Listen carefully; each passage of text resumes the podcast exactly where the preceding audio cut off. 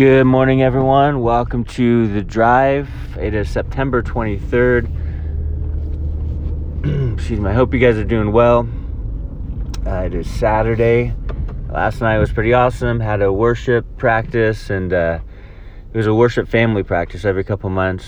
We're going to have the worship team over and their families and eat, fellowship, and just praise the Lord and, uh, and practice songs. It was a huge blessing. And this morning, I'm meeting with four of my guys. I've been going meeting with them the last month and a half, uh, talking about biblical leadership, servant leadership, and so got that this morning, and then church tomorrow, and then tomorrow afternoon I'm having a men's gathering at our house, and so praise the Lord. You know He's using our uh, He's using our home for His glory a lot lately, which I love. I love it. Everything we have, right, is from the Lord, and everything we have we get to use for the Lord.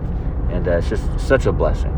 Such a blessing. But um, praying for you guys this weekend. And uh, we're continuing Galatians chapter 5, verse 2 to 4. Paul says, Indeed, I, Paul, say to you that if you become uh, circumcised, Christ will profit you nothing. Right? Again, remember he's contrasting law and love, the old covenant and the new covenant. He says, And I testify again to every man who becomes circumcised that he is a debtor to keep the whole law. You become estranged from Christ, you who attempt to be justified by the law. You have fallen from grace. And so again, he's saying, Listen, you're not saved by works. I was just reading this morning about the thief on the cross, uh, on the cross, the two thieves, right? And uh, think about this, and uh, I think it's the Gospel of Mark's account Um, it says that they were both reviling him. You know what I'm saying? Like they were both mocking Jesus. They were both coming against him verbally. But then somewhere along the line, as they were they were literally hanging there bloody on the cross, one of the thieves had a change of heart. Right? Being right next to Jesus, he had a change of heart. Now, up on the cross next to Jesus, along with another thief, um, there's nothing this guy could do to earn salvation at that moment, right? Jesus didn't say, okay, you know, say this exact thing, do this right now, go serve me, go. He didn't tell him to do anything. Like it, it wasn't works that could actually save this guy, but it was by grace through faith. He just had to believe. There was no, if you will, law involved. But being next to Jesus, I believe, exposed this man to who he really was. I think he came to the realization, like, this is who I am, and it's not, I'm not right with God. Like, I want to know him. it was faith.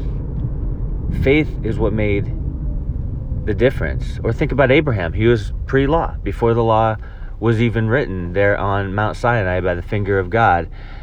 Uh, before all that, Abraham was justified by law? No.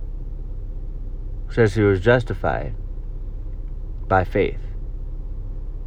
Uh, and you know, faith is just such an essential component in our lives as followers of Christ.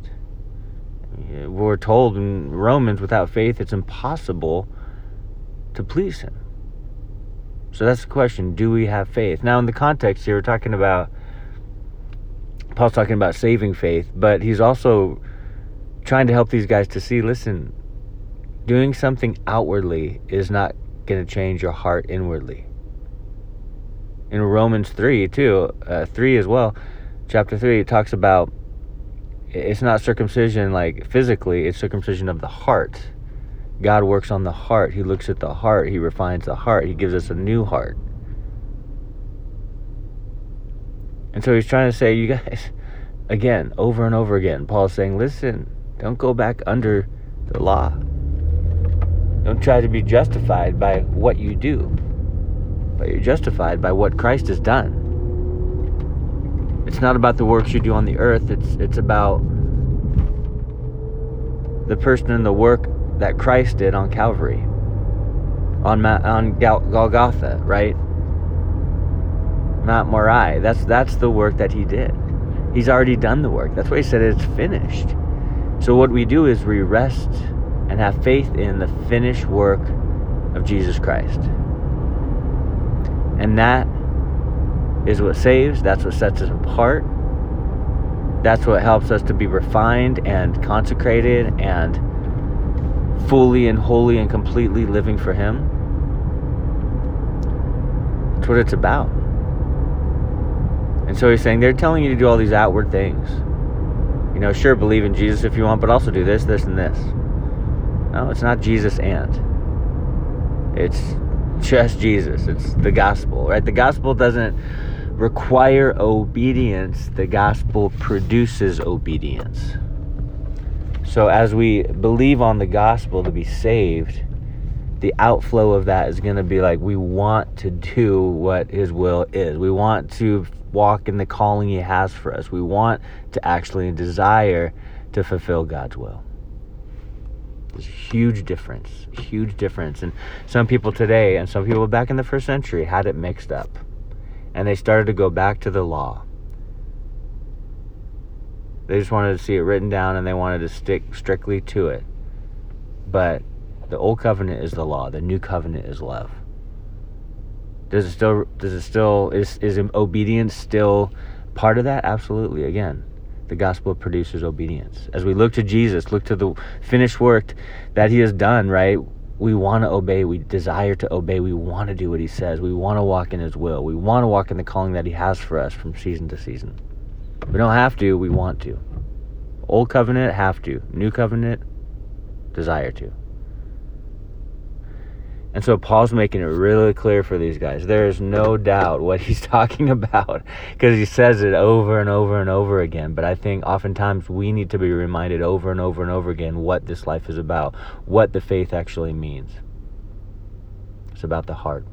God's working on your heart, He's working on my heart. He's not giving up on us. He's working on our heart. And as we surrender, as we yield to Him, as we say, Lord, do what you will with my life, you're going to see growth. Your faith is going to flourish going to be amazing and a beautiful thing. Well, God bless you guys. Hey, I hope you have an amazing Saturday, and we'll talk to you soon.